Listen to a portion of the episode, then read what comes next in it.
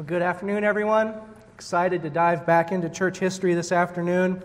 Um, I, I, know I underestimated how many people would show up, so I, I, only printed so many bulletins, but hopefully each family got one as they walked in. Is there any family uh, or, or individual that needs a bulletin? I think we've got a few more left. Anybody? Just raise your hand.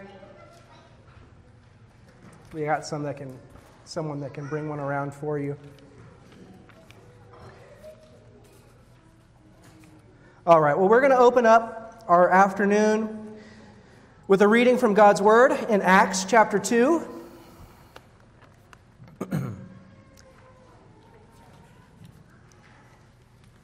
Acts chapter 2 and verse 37.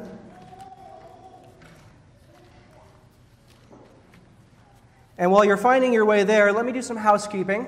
Um, give you a, an idea of where we're headed as far as our study of church history goes.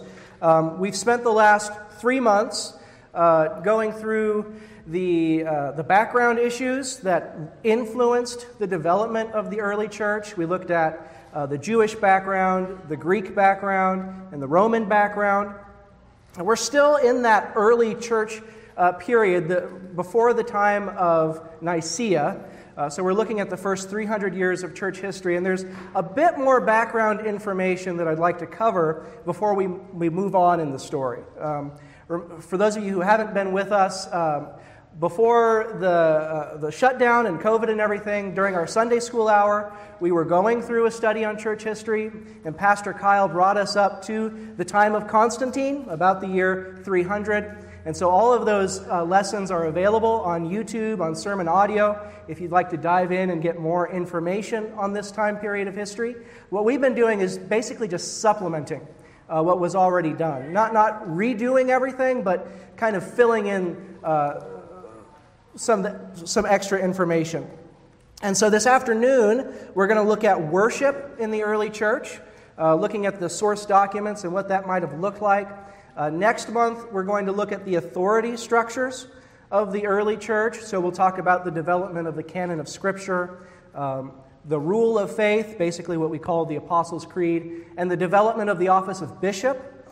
And then uh, the, in the, the, third month from now, um, I, I, debated doing this, um, but we're going to go over um, ante Nicene theology, not anti, not against Nicaea, but before Nicaea, theology proper. Um, and that's where we're dealing with uh, the doctrine of God and modalism or Sabellianism. I, I debated doing that, but uh, in God's providence, I've been working and I've run into. Uh, uh, Oneness Pentecostal at one of the, one of the sites that I, I frequently deliver. And our exchanges back and forth have convinced me that, that that's an area of church history that would probably be uh, in our best interest to, to cover, because essentially oneness uh, theology is nothing more than a rehashing of this ancient heresy of Sabellianism. So we'll consider that before we move on uh, and consider the Council of Nicaea. So, with that out of the way, We'll go ahead and open our time with some scripture reading in Acts chapter 2, beginning in verse 37. Now, when they heard this, they were cut to the heart and said to Peter and the rest of the apostles, Brothers, what shall we do? And Peter said to them, Repent and be baptized, every one of you, in the name of Jesus Christ for the forgiveness of your sins, and you will receive the gift of the Holy Spirit. For the promise is for you and for your children and for all who are far off, everyone whom the Lord our God calls to himself. And with many other words he bore witness and continued to exhort them, saying, Save yourselves from this crooked generation. So those who received his word were baptized, and there were added that day about 3,000 souls.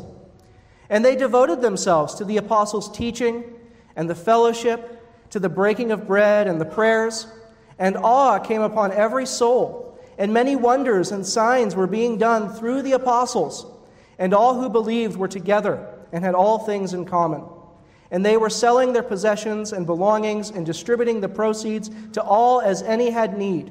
And day by day, attending the temple together and breaking bread in their homes, they received their food with glad and generous hearts, praising God and having favor with all the people. And the Lord added to their number, day by day, those who were being saved. Amen. So, uh, we're going to open up our time with prayer. Uh, usually, what I like to do is I like to take a prayer. Uh, recorded from the time period that we're studying, we're going to do something a little different, um, especially for a Baptist context. So, this is why I'm hoping you got a bulletin as you walked in. We are going to do, we're going to do a little bit of liturgy. I don't, don't anyone lose your mind. A little bit of liturgy is not going to kill you.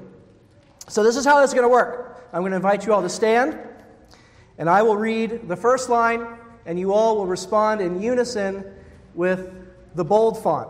Does that make sense? You understand what we're doing?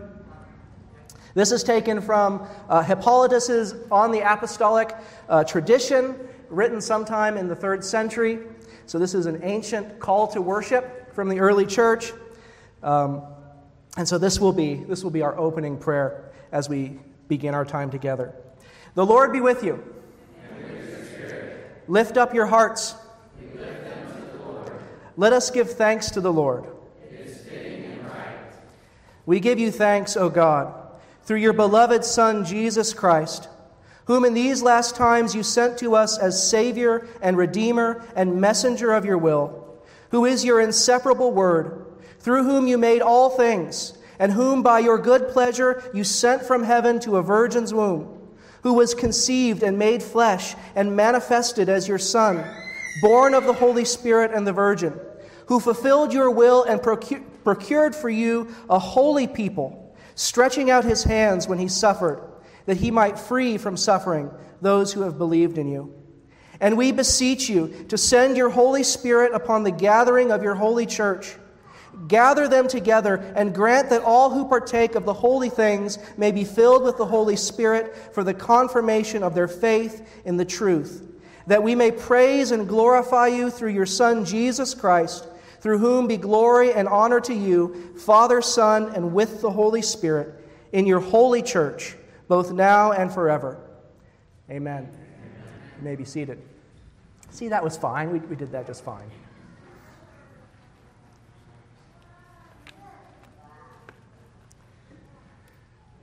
The New Testament says that when we gather together in the church, that all things should be done decently and in order.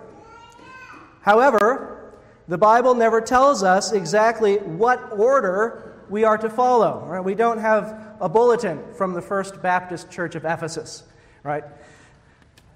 We do have uh, certain elements of worship that are commanded, or at the very least, certain elements are described. We see the reading of Scripture and preaching, prayer, singing, celebrating the Lord's Supper, even setting aside an offering for the relief of the saints. But how did the followers of Christ combine these elements together to order their corporate worship in the first Christian centuries?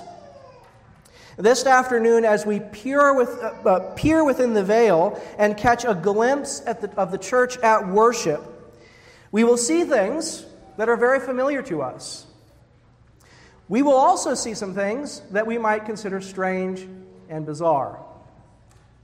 And as we consider these things, we need to keep some things in mind. First, understand that the resources that we have available to us on this subject are minuscule. And just because we see one church in a certain place doing something doesn't mean that every church everywhere did the exact same thing. One scholar has put it what is encountered in that history is not a single tradition, but various traditions, some of which may be apostolic in their origins and others not. We have already seen in the Quartodeciman controversy of the second century that the unity of the faith did not necessitate uniformity in worship practices. Uh, the church could and did put up with a certain degree of variety in worship. Different churches did things differently. By the way, that spirit would not last forever. You get to the 7th and the 8th centuries, people are getting excommunicated because they have the wrong haircut. No joke, that was happening. Uh, so this spirit does not prevail for long, uh, but it is here in the early church. Another thing to keep in mind is that we don't want to make the mistake of saying that we need to change our worship practices here at Bethany in order to reflect some of these early, Christ, uh, early Christian worship practices. Uh, this study is not intended to be a commentary on how worship should be done, but rather it is an attempt to describe uh, how they were doing things back then. And even though I am convinced that we can learn from the worship of the early church, if we are to change the way we do anything here at Bethany, it should not be in an effort to conform ourselves to these ancient patterns, what one church was doing somewhere at some time. But change must always come from a conviction that what these, some of these churches were doing is more consistent with what the Scripture itself prescribes. So, keeping those things in mind, uh, we dive in. Before we discuss what's going on during a typical early church service, let's discuss how someone got into the church in the first place. Of course, we're talking about baptism. A lot could be said here, and Christians have gone to great lengths to make sure that anything and everything that can be argued over baptism has been argued over. Who should get baptized? Professing believers? What about infants? Uh, and who should baptize? How should we baptize? Dunking, pouring, sprinkling? When should we baptize someone? Right after they profess faith in Christ, or should there be a time of testing and instruction beforehand? Yet, despite all these debates, one thing that Christians have generally agreed on is that baptism is important and that it is an ordinance or sacrament given by the Lord Jesus Christ that brings converts into the fellowship of the local church. Well, how did the early church baptize? We catch a glimpse in the oldest post apostolic document that we possess, a writing called the Didache, or the Teaching of the Twelve Apostles, written pr- probably sometime uh, at the end of the first century. The instructions that we have uh, come from chapter 7 of the Didache, and I've, uh, I've uh, uh, put that in your bulletin for you so you can follow along. The Didache says this Concerning baptism, baptize in this way. After you have reviewed all these things, baptize into the name of the Father, and of the Son, and of the Holy Spirit in running water if you do not have running water, baptize in some other water. If you are not able to baptize in cold water, then in warm water. If you have neither, pour water upon the head three times in the name of the Father and Son and Holy Spirit. Prior to baptism, let the one who baptizes and the baptizand fast, and others, if they are able, instruct the baptism to fast one or two days beforehand. Also, in its instructions concerning the Lord's Supper, that we find later on in the Didache, chapter 9, uh, we find these words But let no one eat or drink from your Eucharist, that is the Lord's Supper, except those who are baptized into the name of the Lord. For the Lord has also spoken concerning this do not give the holy things to the dogs. So we have instructions uh, before baptism during baptism, the actual process of baptism itself, and after baptism. And, and as church history progresses, uh, each of these three parts or, or phases become more and more elaborate as people draw from biblical imagery to sort of add to what's happening here in, uh, in baptism. First, what's going on before baptism? What preparations are being made before a person goes through the water. It's interesting to note that when we consider the New Testament, there doesn't seem to be much of a preparation at all. Uh, the gospel is preached, people respond, and right away they're baptized. We see this in Acts chapter 2, the day of Pentecost. We see as many as 3,000 people baptized by the disciples. Uh, no membership class, no pastoral interview. Yet, very early on in church history, uh, as the church becomes more and more Gentile in character, so you have people coming into the church that do not have the benefit of that Jewish background, what, uh, what the Jewish faith uh, taught, what the law of God commands. Uh, very early on in church history, there seems to develop a universal practice of delaying baptism for a time of instruction or catechesis. A person undergoing catechesis would be called a catechumen. The Didache tells us after you have reviewed all these things, baptize. All these things refers to the first six chapters of the Didache, which presents what it calls the two ways the way of life and the way of death. Essentially, it's an elaboration of the Sermon on the Mount. And what's interesting to note is that this early catechesis is very much focused uh, not so much on doctrine, or what you are supposed to believe, certainly it did involve that, but the emphasis seems to be how you should live.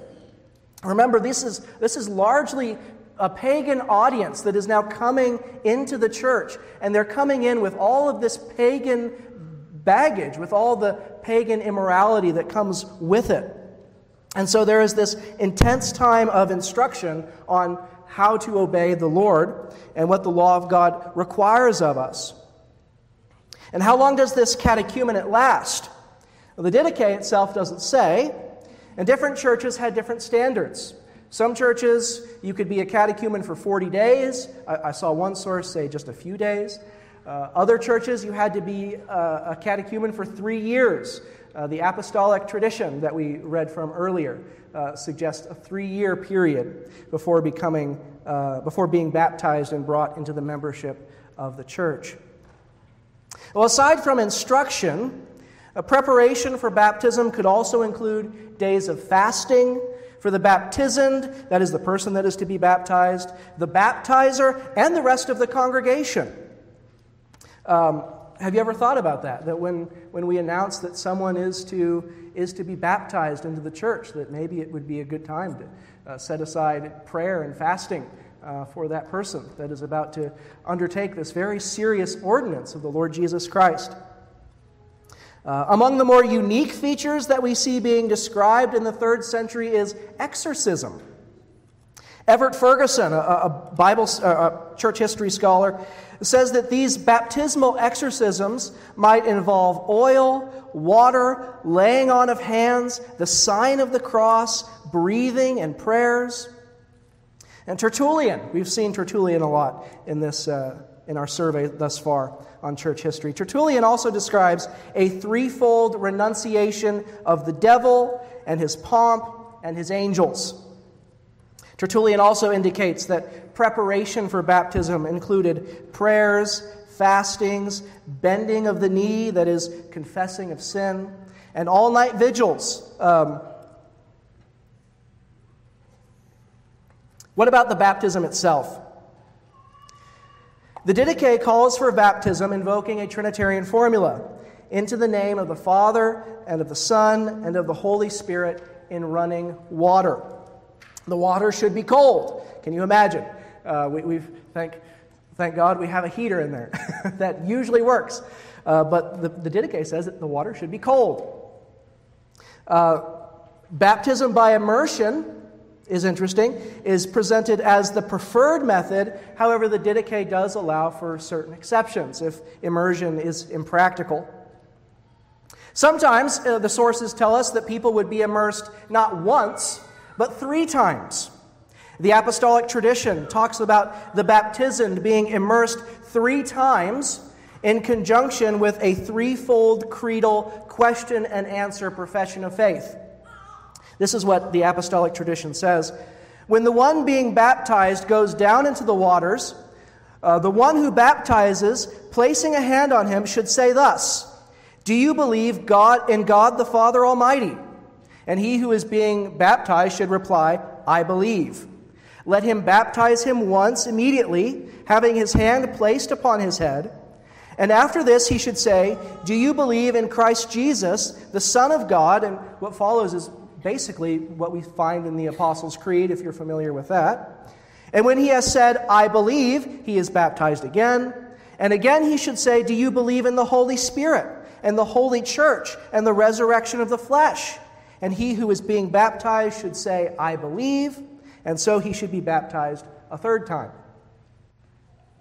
Now, one final curiosity should be mentioned. I talked about this a little bit last, last time. Baptism in the early church was often done in the nude. Why? Uh, well, one explanation is that baptism was viewed as a kind of bath. And when you take a bath, you usually don't have your clothes on. And uh, that, that's all I've got to say about that. What about after baptism? The Didache mentions only that the, the, catechumens who before were barred access to the Lord's table are now able to partake of the Lord's Supper. Other ceremonies developed later on in the early church. The baptized would be clothed with a white robe, anointed with oil, hands were laid on them. And Tertullian mentions a meal of honey and milk. Very interesting. Honey and milk, symbolizing that membership into the church is the fulfillment of life in the Old Testament promised land. There's that connection between uh, the church being the true spiritual Israel well, much more could be said about baptism. Everett Ferguson is uh, the standard authority on baptism in the early church. He's written a book that's like 800 pages thick. Um, so we could, we could spend a lot of time talking about baptism in the early church. But for sake of time, we move on now to consider the Lord's Day assembly and what that might have looked like. The most concise description of a typical Lord's Day service comes from Justin Martyr's first apology, uh, written uh, sometime in the middle of the first century or second century, excuse me, about the year 150. And this is what uh, this is what Justin Martyr says, and I've again I have this for you in your handout. Justin says, "On the day which is called Sunday, we have a common assembly of all who live in the cities or in the outlying districts." And the memoirs of the apostles or the writings of the prophets are read, as long as there is time. Then, when the reader has finished, the president of the assembly verbally admonishes and invites all to imitate such examples of virtue. Then we all stand up together and offer up our prayers. And as we said before, after we finish our prayers, bread and wine and water are presented. He who, he who presides likewise offers up prayers and thanksgivings to the best of his ability and the people express their approval by saying, Amen. The Eucharistic elements are distributed and consumed by those present, and to those who are absent, they are sent through the deacons. The wealthy, if they wish, contribute whatever they desire, and the collection is placed in the custody of the president. With it, he helps the orphans and widows, those who are needy because of sickness or any other reason and the captives and strangers in our midst. In short, he takes care of all those in need. Sunday, indeed, is the day on which we hold our common assembly because, because it is the first day on which God, transforming the darkness and prime matter, created the world. And our Savior, Jesus Christ, arose from the dead on the same day. For they crucified him on the day before that of Saturn, and on the day after, which is Sunday, he appeared to his apostles and disciples and taught them the things which we have passed on to you also for consideration. So, using this description as sort of a baseline, we can look at the various elements that comprise worship in the early church. First off, we consider the Lord's Day. When did the church meet Justin is clear that the Christian's common assembly comes on Sunday, the first day of the week. And he gives a lengthy justification for why that is. Uh, we can see as early as the New Testament itself that Sunday is starting to assume an important place in the early church. And we see this in 1 Corinthians chapter 16, in Acts chapter 20, the church gathering together on the first day of the week. Revelation chapter 1, uh, the Apostle John speaks about being in the Spirit on the Lord's day. Uh, we, he doesn't define what he means by the Lord's Day. It's the only time in the New Testament where that phrase Lord's Day is used. However, if we look at the earliest writings just after the New Testament, that phrase, Lord's Day, is almost universally used to describe Sunday. And so the fact that uh, that is the case suggests that John is indicating he is in the Spirit on Sunday, on the Lord's Day. That's probably the best explanation for what he means. The Didache instructs Christians on every Lord's Day, his special day, come together and break bread and give thanks. First, confessing your sins so that your sacrifice may be pure. I think I put a typo in your, in your handout and I said sons. I corrected it in my manuscript, but the mistake made it into your handout. But this insistence on Sunday worship might lead us to ask what about the seventh day Sabbath? We see in the book of Acts that it was the custom of the Jews and of Jesus himself to gather together in the local synagogue for prayer and instruction in the Torah on the seventh day. So, what's going on with the Sabbath? In the source documents, we find two distinct attitudes developing towards the seventh day Sabbath and the Lord's Day. Uh, those who kept both the seventh day Sabbath and the Lord's Day, the, the both and approach, as it's so called, and those who saw the two days as distinct and mutually exclusive, the, the either or approach. Uh, it's this latter view, the either or approach, that eventually comes to dominate the thinking of the early Christians. Jews kept the Sabbath, Christians kept the Lord's Day. Uh, there is an emphasis that Christians must make extra effort to labor on Saturday so that they don't get confused as Jews. I, have I've told that joke a time or two uh, elsewhere, but uh, I need to work really hard on, on Saturday, or else people are going to think I'm Jewish. In the so called Epistle of Barnabas, for instance, the author explains The present Sabbaths are not acceptable to me, but that which I have made, and which I will give rest to all things, and make the beginning of an eighth day. That is the beginning of another world. Wherefore we also celebrate with gladness the eighth day, in which Jesus also arose from the dead and was made manifest and ascended into heaven. There, in, in the so called Epistle of Barnabas, it wasn't written by Barnabas, but a lot of people thought so in the early church, and so it's, it's kept that name. Um, but it is a fairly early document, about the year 100. Uh, we see this emphasis on the eighth day. So, so, not so much the first day of the week, but the eighth day, the day after the Sabbath. Uh, this emphasis on the beginning of God's new creation.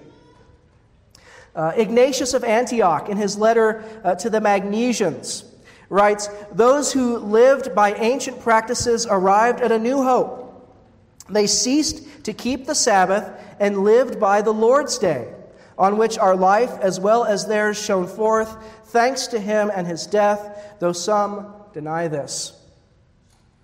So, what were the reasons for keeping Sunday as the Lord's day?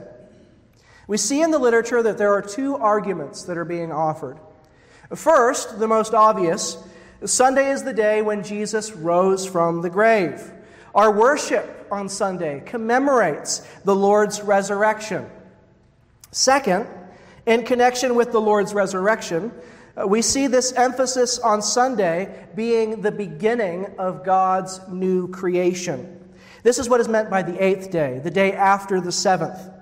Jesus' resurrection from the day is the dawning of the new heavens and the new earth, uh, the, the eternal age, breaking into this present evil age. So when we gather on the Lord's Day, we not only look back to what Christ has done in, the, in his resurrection, but we are also looking forward to the time when the fullness of the new creation comes when Christ returns. Now, because many Christians in the early church were slaves or belonged to the poor working class, the idea of Sunday being a Sabbath, a day of rest, this develops over time.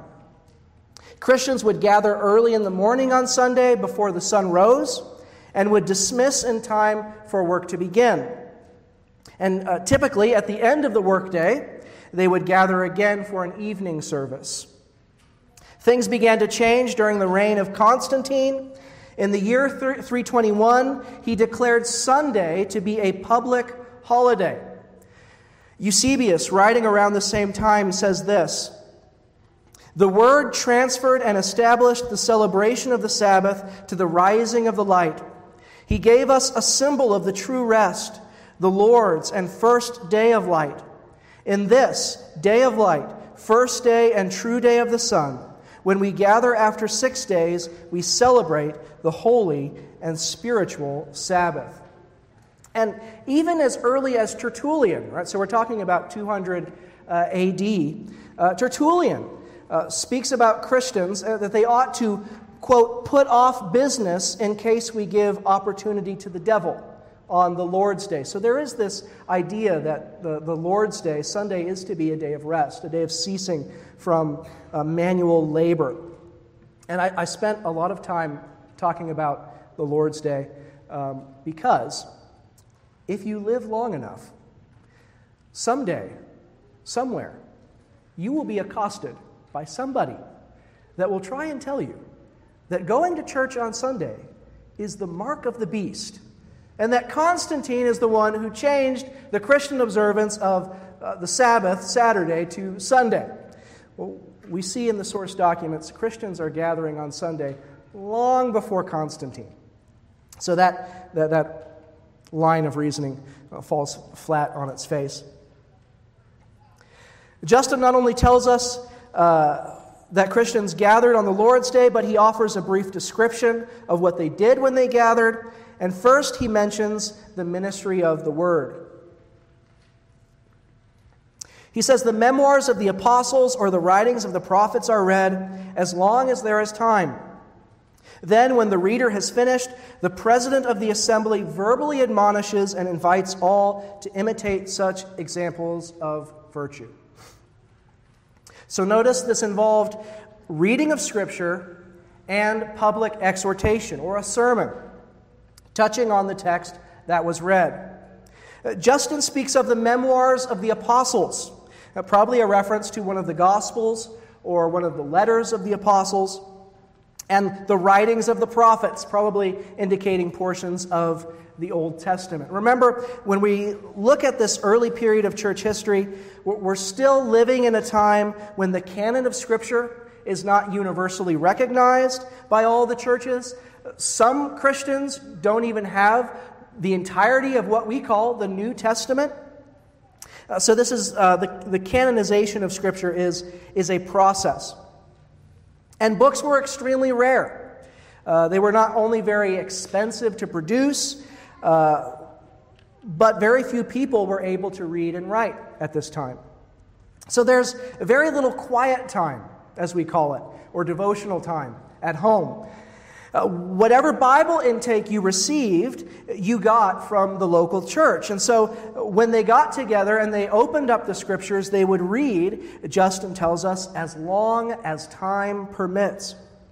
Christians usually had to work on the Lord's Day. So that's probably uh, the concern that's, that's um, constraining their time together.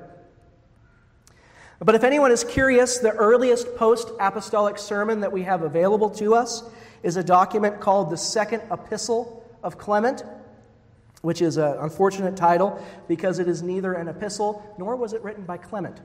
Um, it's an anonymous sermon preached sometime uh, in the middle of the second century, or around Justin's time, and you can go online and you can read it and you can get a flavor for what a sermon in the early church um, might have looked like. Next, prayer. Justin mentions prayer taking place in the midst of the Lord's Day assembly. Then when we stand up together and offer, then we all stand up together and offer up our prayers. Now, for our purposes this afternoon, let's briefly consider two things uh, the posture of prayer and the content of prayer. You'll notice that Justin says that the people stand up together when they pray. We don't think much about posture uh, when we pray, either privately or together. Uh, it's interesting when you're standing up here and you're leading worship and the time for prayer comes, you can see the congregation kind of shuffle as they assume the, the praying position. Um, why do we do that? Uh, how, how do we pray? Right? We, we, fold our hands sometimes, we close our eyes, we, we bow our heads. Sometimes our whole body kind of assumes a, a bowing posture. Uh, during our prayer time here at Bethany, um, most of us uh, are usually seated. Um, we don't give much, uh, much thought to uh, how we pray, the posture we assume when we pray. Um, in many ways, our, our modern posture in prayer would have been highly abnormal to the early church, if not downright offensive. Especially on the Lord's Day, kneeling or prostrating ourselves, which was a sign of contrition, of confession of sin, that would have been deemed improper on the Lord's Day.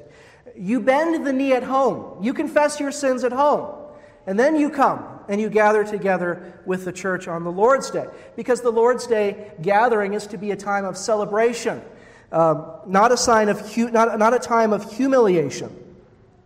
So when they prayed, they would generally be standing.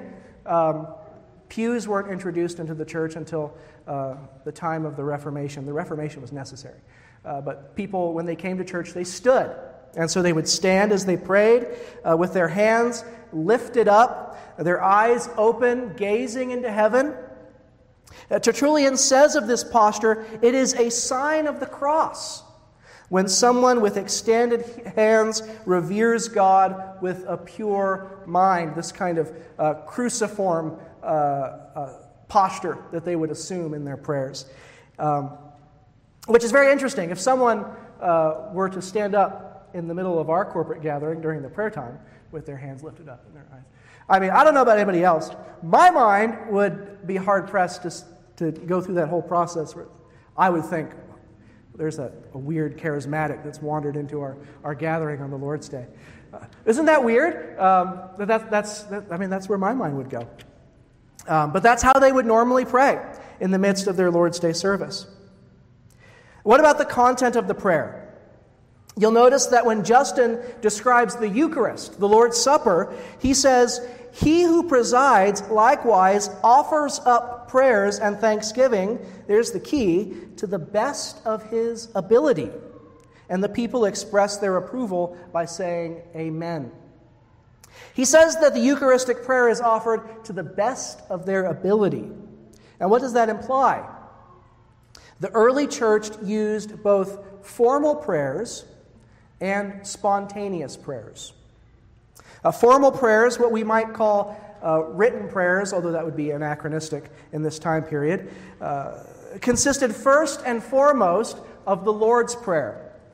During this time, the Lord's Prayer wasn't just a model for us to build our prayer off of, but it was a prayer to be prayed. The Didache, for instance, instructs Christians to pray the Lord's Prayer three times a day. Other forms of prayer uh, could have been the Gloria Patri, glory be to the Father, and to the Son, and to the Holy Spirit, as it was in the beginning, is now, and ever shall be, world without end. Amen. Or the Kyrie, Lord have mercy, Christ have mercy, Lord have mercy. These are examples of forms of prayer that have come down to us from the early Christian centuries. Moving on then to the Eucharist. That is the Lord's Supper. This is what Justin says. After we finish our prayers, bread and wine and water are presented, and he who presides likewise offers up prayers and thanksgiving to the best of his ability, and the people express their approval by saying, Amen. The Eucharistic elements are distributed and consumed by those present, and to those who are absent, uh, they are sent through the deacons. And this term, Eucharist, is the most popular term used for communion or the Lord's Supper in the early church, uh, coming from the Greek word meaning thanksgiving. Uh, we call it the Lord's Supper, following Paul's designation in 1 Corinthians 11, though it's somewhat ironic because we don't actually have a supper. Uh, the, the words of consecration, as uh, they might be called in 1 Corinthians chapter 11, uh, every, every Lord's Day that we partake of the supper, those, those words are read. If you'll notice, they indicate that the bread and the cup are punctuated by a supper, by a dinner that was shared together. There was food enough for the gluttonous uh, to overstuff themselves, and there was wine enough that people could get drunk, and that was a problem in the church in Corinth. The early church called this meal the agape, or the love feast. But it wasn't long into church history that the bread and the cup become divorced from the supper. This seems to be the case in Justin's time. And now we just have a little piece of bread and we have a thimble of juice. This might have been done primarily for practical reasons. As the churches started to grow, it became harder to get everybody together once a week in a place with room enough for everyone to recline at table. Remember when, when you're, they didn't sit at a, a, table in chairs, they, they reclined um, uh, almost on uh, uh, couches or what have you uh, when they ate. And as the church grows, you just don't have enough room for all that to take place. And so it might have just been for practical reasons that the, that the, the agape, the supper, was ditched. You'll notice that Justin describes the elements as bread and water and wine. Now, we're used to bread and wine, but what's the deal with the water? Well, the water was probably mixed with the wine to dilute it. And this is just how wine was drunk in the ancient, uh, in the ancient times. Uh, wine was much grittier back then, and diluting had the dual benefit of making it stretch so that everyone could partake of the Lord's Supper. Um, what's interesting to note is that in later centuries, in certain churches, like in the, the Catholic Church, I believe the Orthodox churches, but I'm not sure, and in some Anglican churches, the, the water being added to the wine became part of the Lord's Supper liturgy. It became part of the ceremony. Um, and a whole theology sort of developed around it. Uh, kind of interesting how we see what was originally done for just basic practical reasons, uh, develops its own theology uh, later on in church history. You'll also notice that one of the responsibilities of the deacons in the early church was to take a share of the bread and wine to those who were not present. Uh, these may have been the sick or the elderly, those who were not well enough to, to leave their home. It may have been to those who were in prison as well. Those who, remember, we're, we're talking about a time when Christianity is outlawed um, and just uh, being baptized uh, could be a death sentence. We'll, we'll talk about the offering just in passing. There's an offering collected, Justin describes. Uh, the wealthy, if they wish, contribute whatever they desire, and the collection is placed in the custody of the president. With it, he helps the orphans and widows, those who are needy because of sickness or any other reason, and the captives and strangers in our midst. In short, he takes care of all those in need. Justin has in mind a monetary contribution that only the wealthy could afford. In America, that essentially means every one of us, essentially. It was given freely without compulsion and whereas we tend to emphasize that the money collected for our, our gifts and offerings goes to the work of the gospel, uh, the work of ministry, the emphasis in Justin is the relief of the poor and the needy. Now, this is how Justin describes an early church Lord's Day gathering, but you might be wondering what about the music? Didn't the early church sing? And yes, they most certainly did. Uh, Everett Ferguson. Um, uh, has this quote. He says, References to Christian singing abound in patristic literature. Uh, in fact, one of the earliest descriptions that we have of Christian worship comes from a pagan, Pliny the Younger, um, I, I think I put that in your handout last month. Um, but in that letter uh, that he, he wrote to the Emperor Trajan at the beginning of the second century, he describes Christians gathering together to, quote, sing responsively a hymn to Christ as to a God. So, what were Christians singing? There is no doubt that the book of Psalms would have been a primary source for ancient Christian song. But they would have sung their own compilations as well. Uh, we have what, what is called the Odes of Solomon that was discovered um, at, the, at the beginning of last century, I believe. It's a collection of 42 hymns um, written by Christians sometime uh, in the first two Christian centuries. How would they have sung? Well, we have evidence that they sang congregationally, much in the same way that, that we do. Uh, Ignatius of Antioch, writing at the beginning of the second century, says, Therefore, in your agreement and harmonious love, Jesus Christ is sung. Become a choir, one by one, so that being harmonious in love, taking up the song of God in unison, you may sing to the Father with one voice through Jesus Christ, so that he may both hear you and perceive, because of what you do, that you are members of his Son. They would have sung responsively as well uh, for instance, the reader would sing a portion of a hymn or a psalm, and the congregation would uh, repeat, would respond with a repeated refrain: "Alleluia, Amen," or "His mercy endures forever," something like that. We even have reference of uh, a person, one person singing, while the others listened, sort of a solo.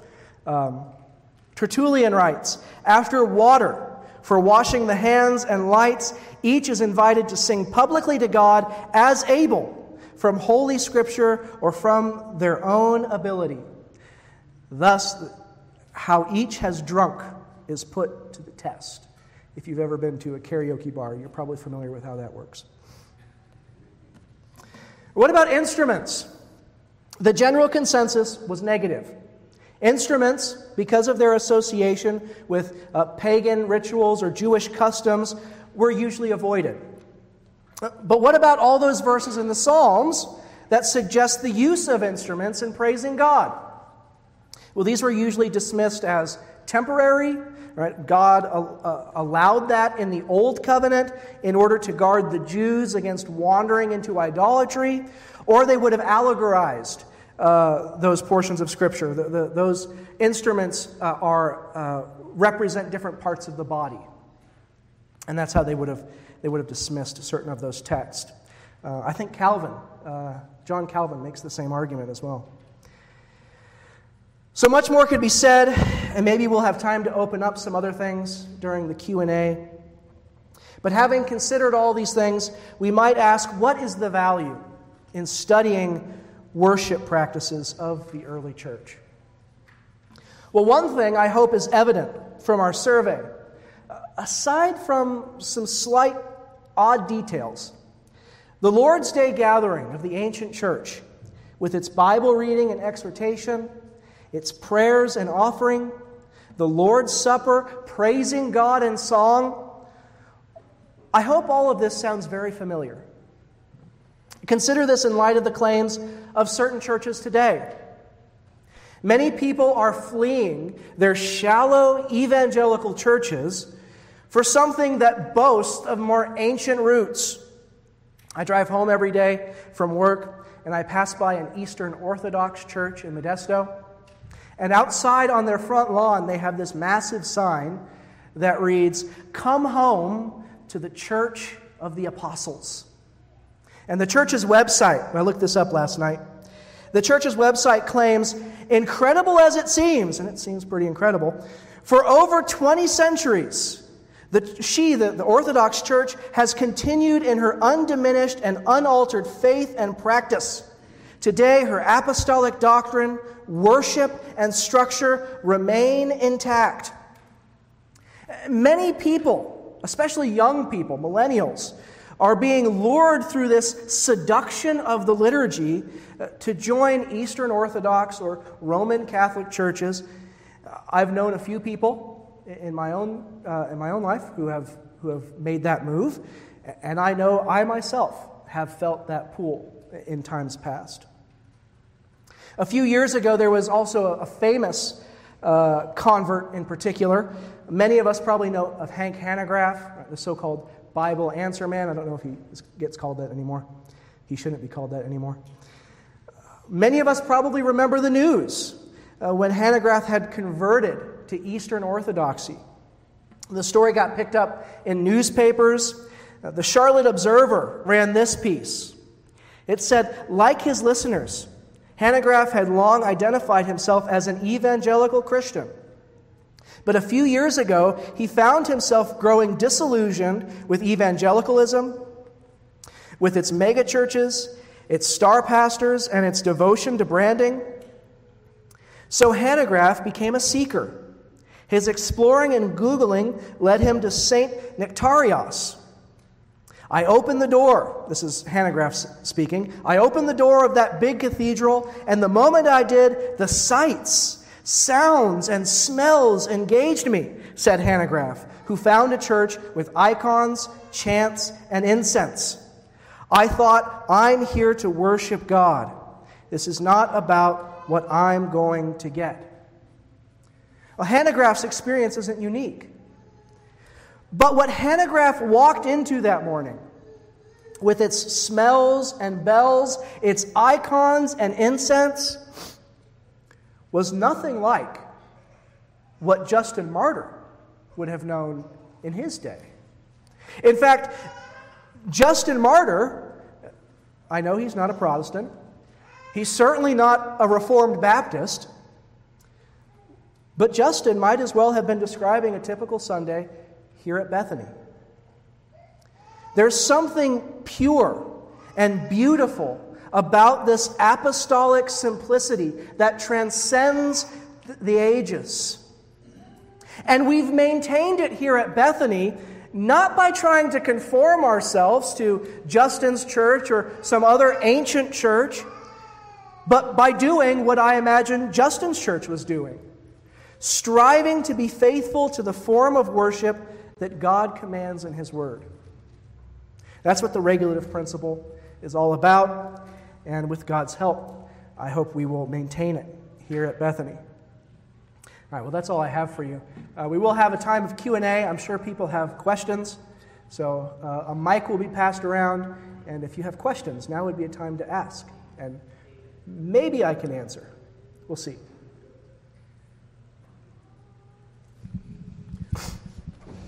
All right, it's not six today, only four. So I'm going to give you the option. You want to go off of my baptism, Sunday worship, prayer, or communion? Which question do you want to address? You go ahead, whichever one. All right. Um, Sunday worship. Yeah. I'll choose that one. Baptism might be a little more controversial. We can talk about that one. Did the uh, it's two part. One, did the Didache specifically ever mention Sunday as the Lord's Day, equating those two specifically? Um, I don't believe it does identify Sunday as the Lord's Day.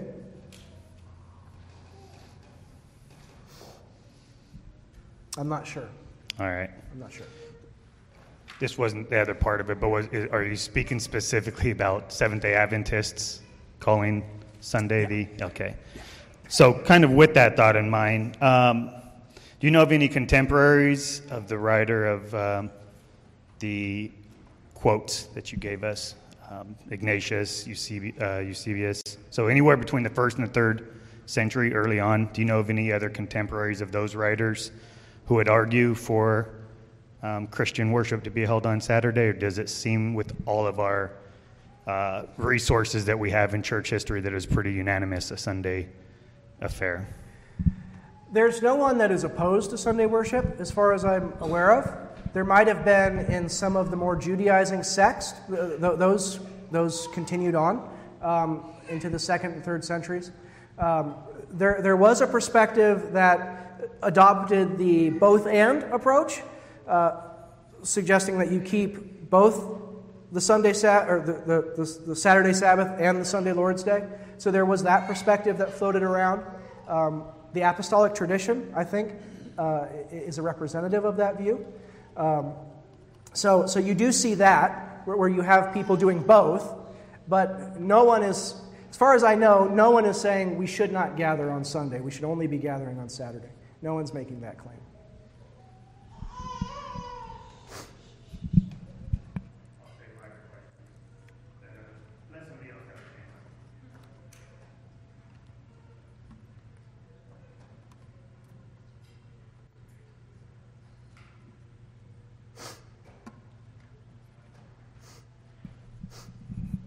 Um, I just didn't have a pen handy, and I still don't.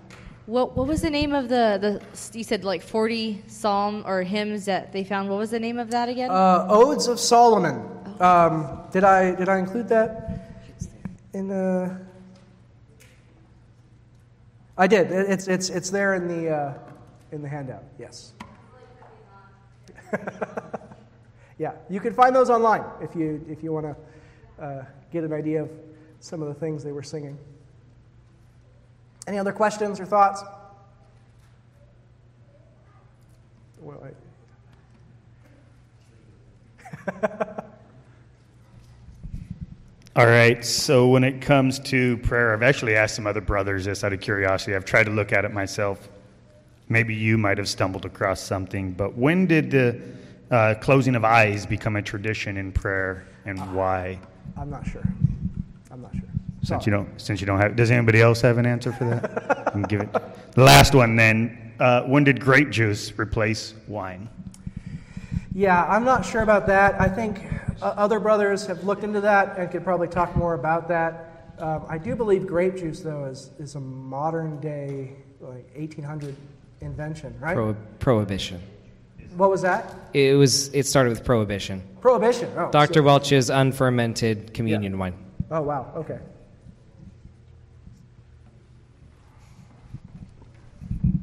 Just on the, the prayer topic, posture wise, I think when we, if we think about the text that we know of um, throughout Scripture, you definitely see a resounding uh, standing, hands uh, in the air, yeah.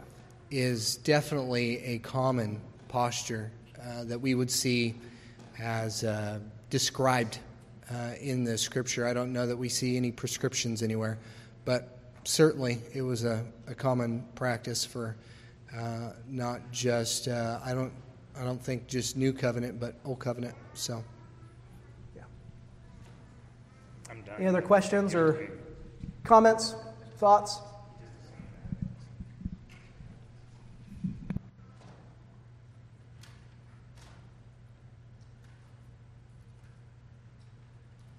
No one wants to ask about infant baptism? No. All right, I'll do the baptism one. All right, so instead of asking a question, I'll give you an example. Say I'm, an, I'm you're an elder of a church. I'm a new believer.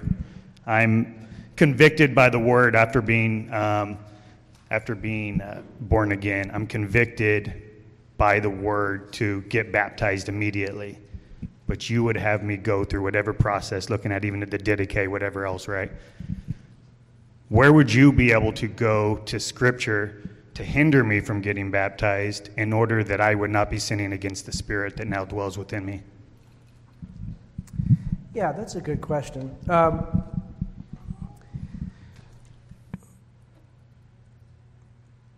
I think understanding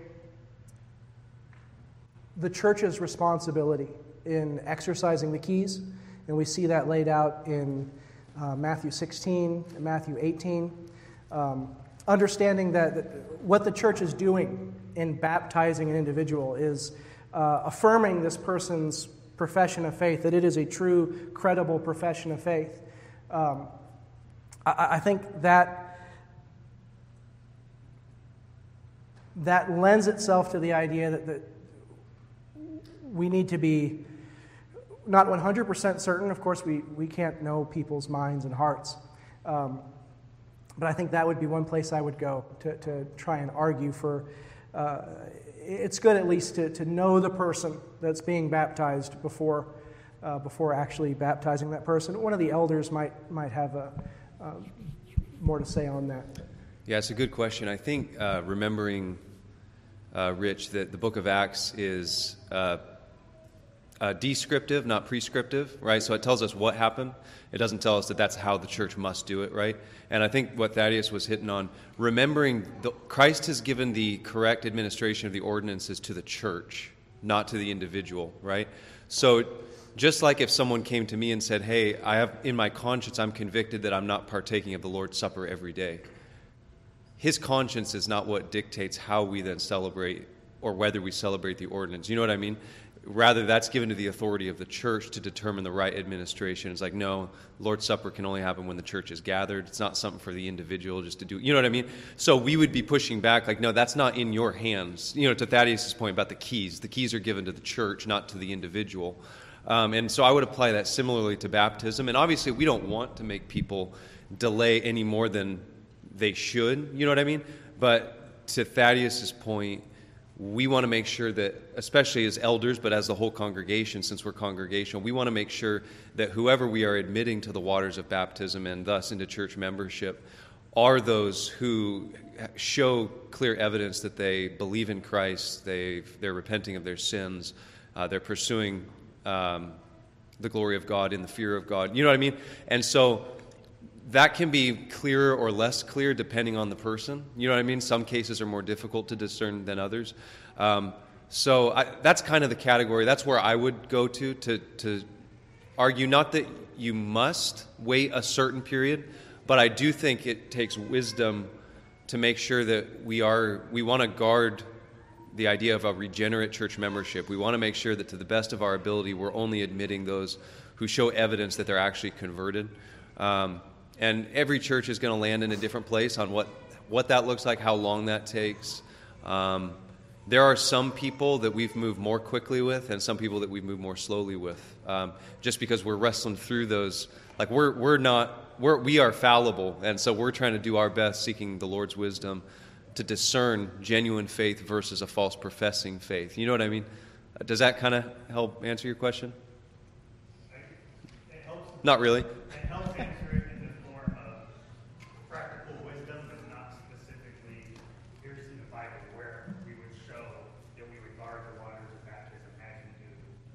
Lord's table? Are you saying, like, say someone say someone asked whether you even should guard the waters of baptism? You're saying what what's the biblical precedent for that? Maybe. Well, I mean, in that sense, I think just obvious texts like it's those who repent and believe who are admitted to baptism, right? Um, the apostles didn't go around baptizing everyone without a profess, profession of faith, you know. So I think implicit in those things, you have the idea of the waters of baptism are those have trusted Christ.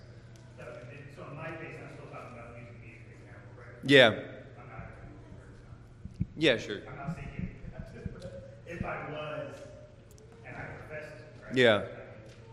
Professed that I repented and I was turning towards Christ away from my sin, right? Um, yeah. And then I felt compelled because of that. Yeah.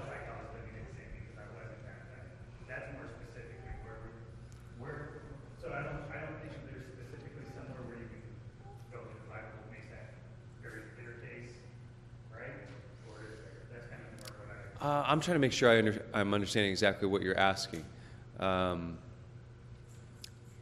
what, what part of that are you looking to be addressed biblically? The idea of whether you're sinning against your conscience by not. Ad- yes, and how, how, would I, how would I not be sinning? And, and those who would prevent me from getting baptized, yeah. how are they not causing a brother to stumble? Yeah.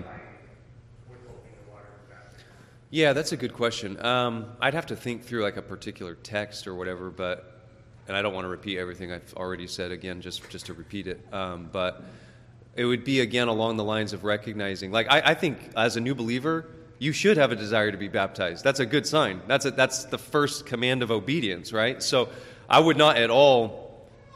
I don't think anyone should have a bad conscience wanting to obey the Lord, but understanding there's a proper way to go about this in the in the church, you know, and the church recognizing and receiving members and things like that.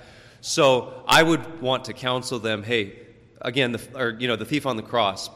Baptism is not what's going to get you into heaven. So whether it happens right now or a month from now is not going to change. Whether like if you're trusting Christ now, you're justified. You're, you're on your way to heaven. You know what I mean? So, but at the same time, we don't because we believe that the ordinances are tied together. We believe that biblically there's an order of baptism as your entrance into the covenant community. And that's when you then have access to the Lord's table, just like Thaddeus, oh, I, I don't remember which quote it was, but it mentioned that connection of those who are baptized are those who are eligible to come to the table. So we've had people who are like chomping at the bit, I want to come to the Lord's table, I want to come to the Lord's table, but they haven't been baptized. And we have to have that conversation with them of like, hey, I want to see you at the Lord's table too, but biblically there's an order. You don't go to the Lord's table before you've actually identified with Christ's church publicly through baptism. And so we don't want to extend that extremely long, but at the same time, there is going to be some process of time. So I, I don't, I'd have to think through a, a, like giving you different texts to build each one of those upon, but that's kind of how we would up, approach it.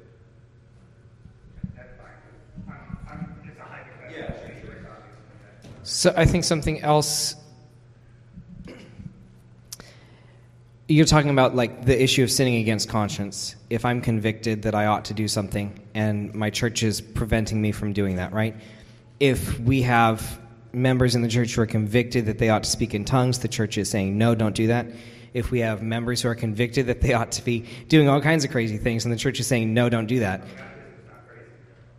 But being baptized before you're known, being baptized apart from the blessing of the local church is crazy.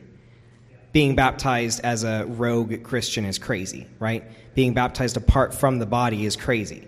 And so that's one of those things where we would say that the fact that you feel convicted that you ought to do something does not mean that it is true and right.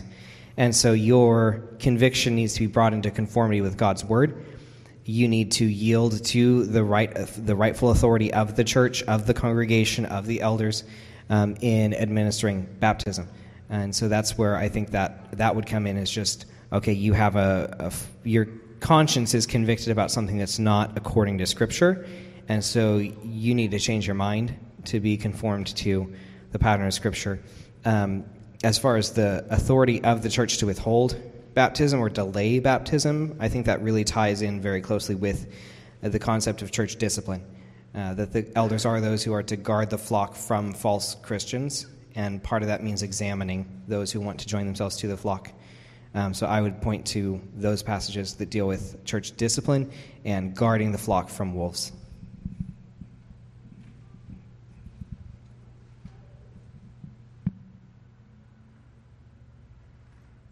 That's why I was waiting on this one. Uh, to me, it's a false equivalency to, to compare tongues to baptism, where it's very clear Christians should be baptized. If it's not clear, Christians should be in tongues. But that's fine. I, I get the gist of it, and again, it's, it's a hypothetical. It's not like that.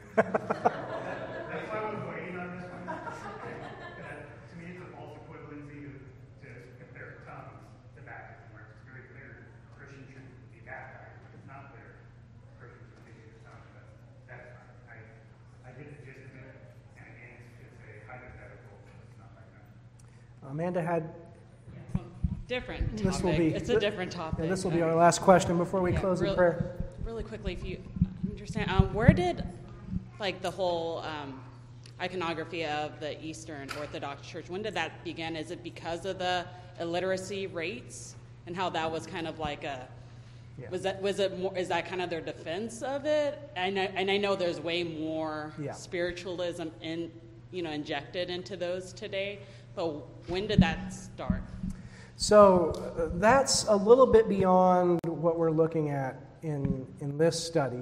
Um, uh, the general consensus in the early church was uh, a prohibition on, on icons, on pictures of, of saints or what have you in, in, in the congregate in the gathering. Um, uh, I, I would have to study that a little bit more to speak more definitively to it. I think in the 8th century, uh, there was a church council. I believe it was the 8th, 8th century, um, one of the ecumenical councils, where it was agreed that that was permitted. Um, you would have had uh, disagreement before then uh, about the, that being whether that was proper or not. I would have to look into that a little bit more. No, no, no. All right, um, I will close us in prayer, and then uh, Brother Aaron will come and we will, uh, we will have our uh, concluding song. Let's pray. Heavenly Father, we thank you so much that you have called us to be your people. Lord, that you have given us your Holy Spirit that we might worship you in spirit and in truth. Lord, we're thankful for uh, the brothers and sisters who have gone before us and who have, um, who have preserved for us this legacy of, of worshiping you in accordance with what you have commanded in Scripture. Uh, Father, we pray that you would help us to renew our minds, to uh, test uh, all things according to your will as it is revealed in the Bible. Lord, that we might only worship you in a way that is consistent with your word, that our worship to you would be pleasing um, and acceptable in your sight. We know, Lord, that that is only possible because Jesus Christ, our Lord, has died for us, has been raised for us, and now sitting at your right hand intercedes on our behalf, providing for us a way that we might enter into your presence and worship you, Lord, um, and offer up uh, sacrifices of praise and thanksgiving and of contrite hearts. Lord, we pray that you would bless us as we continue our survey of church history, uh, guard us from error as we consider these various things, and build us up in that most holy faith that you have delivered once and for all to the saints. Lord, we pray your mercy upon us in Jesus' name.